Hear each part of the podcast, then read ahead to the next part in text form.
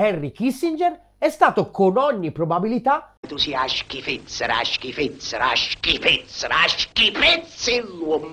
in assoluto l'uomo politico occidentale più importante degli ultimi 70 anni. Uomo della mediazione, meritato Nobel per la pace per alcuni, feroce macellaio per altri, in realtà non è stata nessuna delle due cose, o al limite entrambe. Il punto è che questo tipo di bilancio un po' moralisticheggiante rischia di portarci completamente fuori strada. Henry Kissinger infatti è stato per eccellenza l'architetto e il comandante in capo del super imperialismo, e cioè il progetto imperiale che mirava ad assicurare attraverso la dittatura del dollaro da un lato e la proiezione militare globale dall'altro l'egemonia delle oligarchie finanziarie USA sull'intero pianeta. E per perseguire questo piano, guerra e pace andavano dosate magistralmente. Kissinger è stato sia saggio pacifista, nella misura in cui ha sempre pensato che un conflitto tra grandi potenze avrebbe ostacolato il successo del superimperialismo,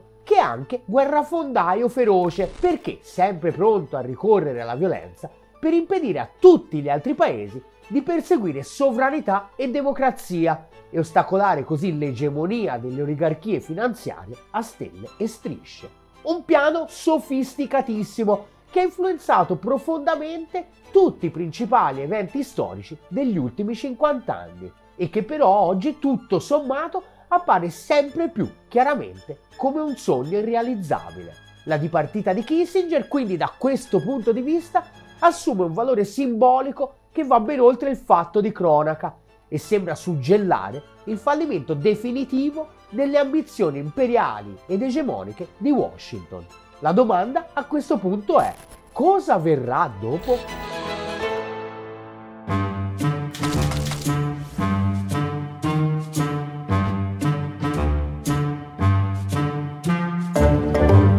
Dal golpe di Pinochet in Cile alle missioni criminali in Laos, dalle strette di mano al dittatore sanguinario Videla alle armi proibite contro l'Iran, ma anche le trattative contro la proliferazione nucleare, la fine del conflitto in Vietnam, l'apertura alla Cina di Mao prima e di Deng poi, e addirittura le critiche al regime razzista della minoranza bianca suprematista in Rhodesia che gli sono valse addirittura l'accusa di simpatizzante comunista.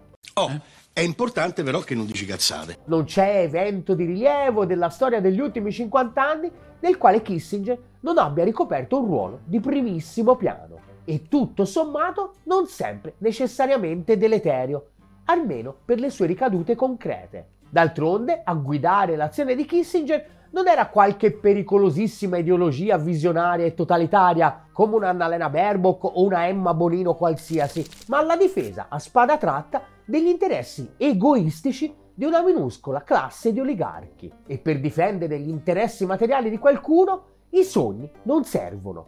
Bisogna fare i conti con la realtà, anche quando non ci piace. Il realismo di Kissinger è stato definito dalla pubblicistica analfo-liberaloide molto spesso come machiavellico. Niente di più lontano dalla realtà. Se lo scienziato politico fiorentino infatti aveva dedicato tutta la sua vita a individuare gli strumenti concreti di governo che permettevano al principe di mettere a freno le ambizioni delle oligarchie, lo spregiudicato pragmatismo di Kissinger aveva esattamente l'obiettivo opposto, trasformare l'intero pianeta in una riserva di caccia a disposizione delle oligarchie stesse, l'unica classe veramente transnazionale che a suo avviso sarebbe in grado di garantire, pur in mezzo a una miriade di sotterfugi, stabilità e benessere. D'altronde gli doveva tutto. Nato in Germania in una famiglia ebraica piccolo borghese, dopo aver partecipato in un organismo di controspionaggio alla guerra contro il nazifascismo, Kissinger entra presto a far parte della fitta rete di prestigiosi think tank che gravitano attorno all'Università di Harvard. Ed è qui che nel 1955 incontrerà Nelson Rockefeller, terzogenito del multimiliardario John Davison Rockefeller Jr., e rappresentante di spicco del Partito Repubblicano, che da lì in poi diventerà il suo principale sponsor. Per il grande salto però dovrà attendere altri 14 anni. È il 1969. Gli USA sono attraversati da proteste oceaniche contro la guerra in Vietnam e alla Casa Bianca viene eletto Richard Nixon. Su indicazione di Rockefeller accetta di incontrare l'inesperto Kissinger ed è amore a prima vista. Poche ore di chiacchiere ed ecco che arriva l'offerta della vita. Nixon chiede a Kissinger di diventare il suo assistente per la sicurezza nazionale. Come ricorda Caroline Heisenberg dell'Università di Ostra in una lunga intervista rilasciata a Jacobin, quando viene nominato Kissinger in realtà non ha nessuna vera esperienza politica e non ha idea di come funzioni concretamente la macchina amministrativa. Ma, come dicono i francesi, se ne sbatte il c***o. Anzi, decide da subito di fare a modo suo. Nell'istituire l'Ufficio per la Sicurezza Nazionale, commenta l'Eisenberg, farà molta attenzione a massimizzare il suo potere personale e farà in modo che tutti i funzionari di gabinetto e il resto del personale per raggiungere il presidente debbano necessariamente passare tramite lui. E questo, continua l'Eisenberg, gli permetterà di influenzare la politica in misura sproporzionata rispetto al suo ruolo ufficiale.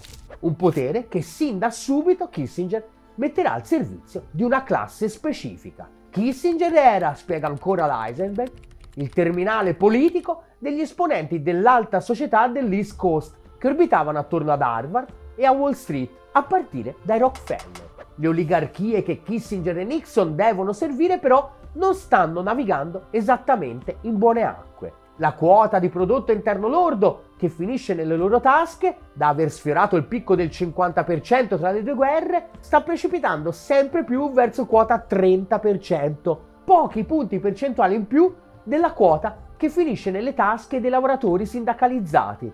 Nel 1930 era 5 volte di più. E la situazione internazionale, tra l'umiliazione che gli USA stanno subendo in Vietnam e in generale l'irruzione delle lotte anticoloniali, sostenute o meno dall'Unione Sovietica in buona parte del globo, minaccia in modo sempre più evidente il primato di Washington. Per assecondare le ambizioni egemoniche globali delle oligarchie nazionali c'è bisogno di una rivoluzione copernicana. Quella rivoluzione copernicana ha un nome preciso, la fine del sistema di Bretton Woods e della convertibilità del dollaro in oro. È la precondizione necessaria per permettere quello che comincerà ad accadere su scala massiccia soltanto a partire da qualche decennio dopo, quando per sfuggire alla crescita di potere relativo dei lavoratori in casa propria si comincerà a delocalizzare a destra e manca in tutto il pianeta, ma proprio grazie al dollaro, ormai sganciato dall'oro e sempre di più valuta di riserva globale, riuscendo comunque a tenere ben saldo il controllo dell'economia grazie alla concentrazione del grosso della ricchezza globale nelle mani di una ristrettissima oligarchia finanziaria, che è appunto in soldone quello che Michael Hudson definisce superimperialismo. Per portare avanti questo piano, Nixon e Kissinger hanno bisogno di due cose. Da un lato, mantenere un certo livello di pace complessiva che permetta ai capitali e ai flussi commerciali di andarsene avanti e indietro per il pianeta senza correre particolari rischi e quindi evitare in tutti i modi l'escalation del conflitto tra grandi potenze.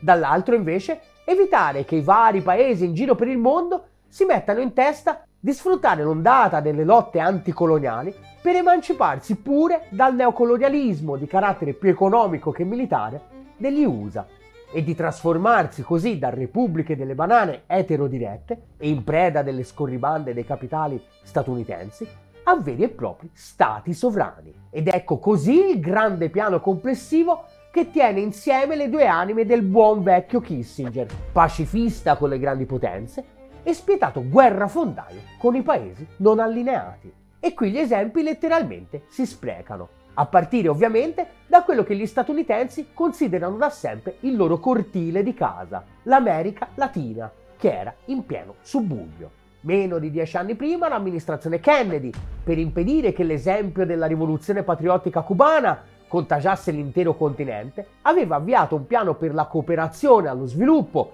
e l'integrazione economica, noto come Alleanza per il Progresso. Come il suo proponente, è durato come un gatto in tangenziale. I pochi passi avanti che aveva innescato, invece di tranquillizzare le elite locali e i latifondisti, li avevano messi sul piede di guerra. Ed ecco così che già nel 64 arriva il golpe militare in Brasile, pienamente sostenuto dagli USA, che avevano questi vizietti ben prima che arrivasse Kissinger. E per reazione, di fronte al clamoroso fallimento dell'Alleanza per il Progresso, sempre prima che arrivasse Kissinger, i vari movimenti dell'America Latina si erano andati radicalizzando. Come ricorda Aldo Marchesi dell'Università della Repubblica in Uruguay, un vertice dei ministri degli esteri latinoamericani del 1969 pubblicherà il famoso consenso di Vigna del Mar, che accusava le potenze mondiali di perpetuare il sottosviluppo nella regione. Ma un'ulteriore radicalizzazione, continua Marchesi, avverrà con l'ascesa nel 1973 del peronista di sinistra Héctor José Cámpora alla presidenza dell'Argentina, che aumenterà la prospettiva di un asse Lima, Santiago, Buenos Aires, La Habana come alternativa all'egemonia americana nella regione. I regimi militari di Bolivia e Perù, continua ancora Marchesi, si allontaneranno dall'influenza americana iniziando a proporre un programma di trasformazione sociale legato alla nazionalizzazione delle risorse naturali e alla trasformazione agraria. E in Cile, prosegue ancora, la coalizione di sinistra che perseguiva il socialismo con mezzi pacifici e legali ispirerà coalizioni simili nei paesi vicini, come il Fronte Ampio dell'Uruguay. La reazione delle elite locali, sostenute da Washington, sarà violentissima. La prima pedina a cadere fu la Bolivia, dove Hugo Banzer Suarez mette fine al breve tentativo di golpe patriottico guidato dal leader socialista Juan José Torres. Poi nel giugno del 73 fu il turno dell'Uruguay, dove contro l'insurrezione dei Tupamaros il presidente Juan Maria Bordaberry portò a termine una sorta di autogolpe che inaugurò una dittatura militare che durerà fino al 1985. Poco dopo fu il turno del Cile di Salvatore Allende, spodestato dal golpe militare di Pinochet sostenuto dagli USA e da Kissinger in persona, e che aprì la strada a una feroce dittatura che non si limitò a reprimere nel sangue gli elementi più avanzati della società cilena, ma anche a trasformare il Cile nel laboratorio mondiale del neoliberismo che gettò nella miseria masse sterminate di lavoratori e cittadini comuni. E infine, nel 1976, ecco che arriva l'ora della giunta militare di Videla in Argentina, che giusto per non lasciare nessuno spazio all'ambiguità, darà le chiavi della politica economica del paese a José Alfredo Martínez de Oz, talebano dell'ultraliberismo e amico personale di David Rockefeller, fratello minore di Nelson, lo sponsor ufficiale di Henry Kissinger. Pochi mesi dopo, mentre in tutto il mondo montava l'indignazione contro la carneficina dei regimi cileno ed argentino, Kissinger puntava a vincere direttamente il premio simpatia in un tour del continente dove assicurava il pieno sostegno della sua amministrazione alla guerra di civiltà che questi regimi fascisti stavano conducendo contro i capelloni locali. Ne valeva la pena. A differenza che in Indocina, in America Latina questi simpatici compagni di Ventura avevano garantito a Kissinger di portare a compimento con successo la sua strategia. Il rischio di avere degli stati sovrani nel cortile di casa era scampato e l'agenda neoliberista delle dittature consolidava il controllo totale delle oligarchie finanziarie USA sull'economia locale. Un copione leggermente diverso, ma con una morale molto simile, è quello che è andato in scena qualche anno dopo, un pochino più a nord, nell'America centrale. Anche qui c'era stata una lunga ondata di rivolte popolari. Nel 1979 il Fronte di Liberazione Nazionale Sandinista in Nicaragua aveva messo fine alla dittatura sostenuta da Washington di Somoza. Nel 1980 in El Salvador cinque organizzazioni di sinistra si erano coalizzate ed avevano dato vita al Fronte di Liberazione Nazionale Farabundo Martí. E nel 1982 in Guatemala quattro organizzazioni della guerriglia avevano dato vita all'Unità Rivoluzionaria Nazionale Guatemalteca. Alla Casa Bianca allora c'era Reagan che, ironia della sorte, aveva fondato buona parte della sua ascesa all'interno del Partito Repubblicano prima e alla presidenza poi, proprio criticando da destra Henry Kissinger, accusato di essere troppo tenero con le dittature comuniste. La reazione all'ascesa dei movimenti di liberazione del Centro America da parte delle elite locali fu feroce e gli USA la sostennero senza se e senza ma ma i risultati non è che fossero proprio entusiasmanti. Il fronte sandinista, ricorda Hilary Goodfriend dell'Università della California, sempre su Jacobin, era ancora al potere, nonostante il sostegno nordamericano a una guerra segreta condotta in gran parte dall'Honduras, che fu invaso dalle forze armate statunitensi al punto da essere rinominato USS Honduras. Nel frattempo, continua la Goodfriend, lo Stato guatemalteco stava conducendo una guerra genocida contro le comunità indigene rurali e l'esercito salvadoregno e gli squadroni della morte ad esso associati attiravano la condanna internazionale per il loro flagrante disprezzo per la vita civile. Juan Di Dion scrisse nel 1982 che l'impegno americano in El Salvador sembrava basato sull'autosuggestione, un lavoro onirico ideato per oscurare qualsiasi intelligenza che potesse turbare il sognatore. In parole povere, la situazione gli stava completamente sfuggendo di mano. Serviva una svolta ed ecco così che Reagan chiama a presiedere la Commissione Nazionale Bipartisan per il Centro America proprio il vecchio Henry, che sostanzialmente ritira fuori la vecchia idea che John Kennedy aveva perseguito per l'America Latina. Per sconfiggere definitivamente la guerriglia bisogna dare un bel po' di quattrini ai governi in carica, in modo che possano accontentare con logiche clientelari i bisogni primari delle popolazioni e indebolire la base sociale della guerriglia, mentre reprimono quel poco che ne rimane.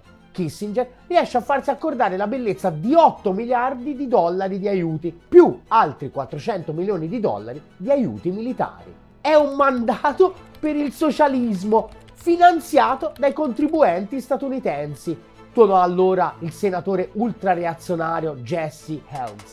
In realtà fu un ottimo investimento che un'altra volta favorì il dominio delle oligarchie USA sul continente. La prima fase fu quella della repressione, con l'ONU che nel 1993 ha certificato 40.000 morti in Nicaragua, 75.000 in El Salvador e 200.000 in Guatemala. E poi, subito dopo, arrivò anche il tempo per gli affari. In cambio degli aiuti, gli USA imposero ai governi fantoccio della regione la solita lunga serie di ricette lacrime e sangue della classica cucina neoliberista, creando così opportunità straordinarie di investimento per le oligarchie che Kissinger si era sempre proposto di servire fedelmente. Nel frattempo però, lungo tutti questi anni, Kissinger ha sempre lavorato anche per stemperare il conflitto diretto tra grandi potenze. Il piano era chiaro e decisamente insidioso. Invece che sconfiggere il socialismo con le armi, lo sconfiggeremo con i quattrini. L'idea, che avrebbe continuato a influenzare la politica estera USA per decenni, era che se riusciamo a imporre riforme neoliberali ai nostri partner, in cambio di una montagna di quattrini di investimenti, questi paesi gradualmente perderanno la loro sovranità in favore dei detentori di capitale e alla fine diventeranno necessariamente soltanto altri pezzettini della grande mappa del dominio delle oligarchie finanziarie e quindi del mondo unipolare guidato dagli USA e imposto più o meno gentilmente proprio attraverso la globalizzazione neoliberista. Una missione che Kissinger non ha perseguito soltanto da uomo politico, ma anche da uomo d'affari. Nel 1982 infatti fonda a New York la società di consulenza Kissinger Associates. Nei decenni successivi aiuterà il grande capitale USA a fare affari in giro per il mondo, approfittando direttamente della rete di contatti di Kissinger. A finanziare l'operazione sarà Goldman Sachs e gli affari andranno così bene che Kissinger ripagherà il debito in appena due anni invece dei cinque preventivati. E grazie al proprio nel 1982 infatti il Messico dichiara di non essere in grado di ripagare il suo debito estero e nell'arco di pochi mesi lo seguono a ruota diverse altre decine di paesi. A questo punto entra in ballo il Fondo Monetario Internazionale che si offre di aiutare i paesi a ristrutturare il debito in cambio delle solite riforme lacrime e sangue e di una marea di privatizzazioni. Per i clienti della Kissinger Associates una vera cuccagna. Col segno di poi però Oggi possiamo dire che la grande strategia di Kissinger e il sogno del superimperialismo avranno fatto sì fare una marea di soldi a un ristretto gruppo di amichetti, ma alla fine sono falliti. Non solo la Cina non ha mai abbracciato pienamente la strada della controrivoluzione neoliberista e al contrario di quello che sperava Kissinger, ha usato gli investimenti esteri per rafforzare la sua indipendenza e la sua sovranità, invece che per distruggerla, ma quello a cui assistiamo negli ultimi anni è proprio che nonostante tutte le lusinghe del grande capitale USA, sempre più paesi del sud globale guardano alla parabola cinese come al modello a cui ispirarsi per innescare un vero processo di crescita economica anche a casa loro. Quello che però sappiamo anche è che questo esito non era per niente scontato. Come ha raccontato magistralmente ad esempio Isabella Weber nel suo bellissimo How China Escaped Shock Therapy, come la Cina ha evitato la shock therapy,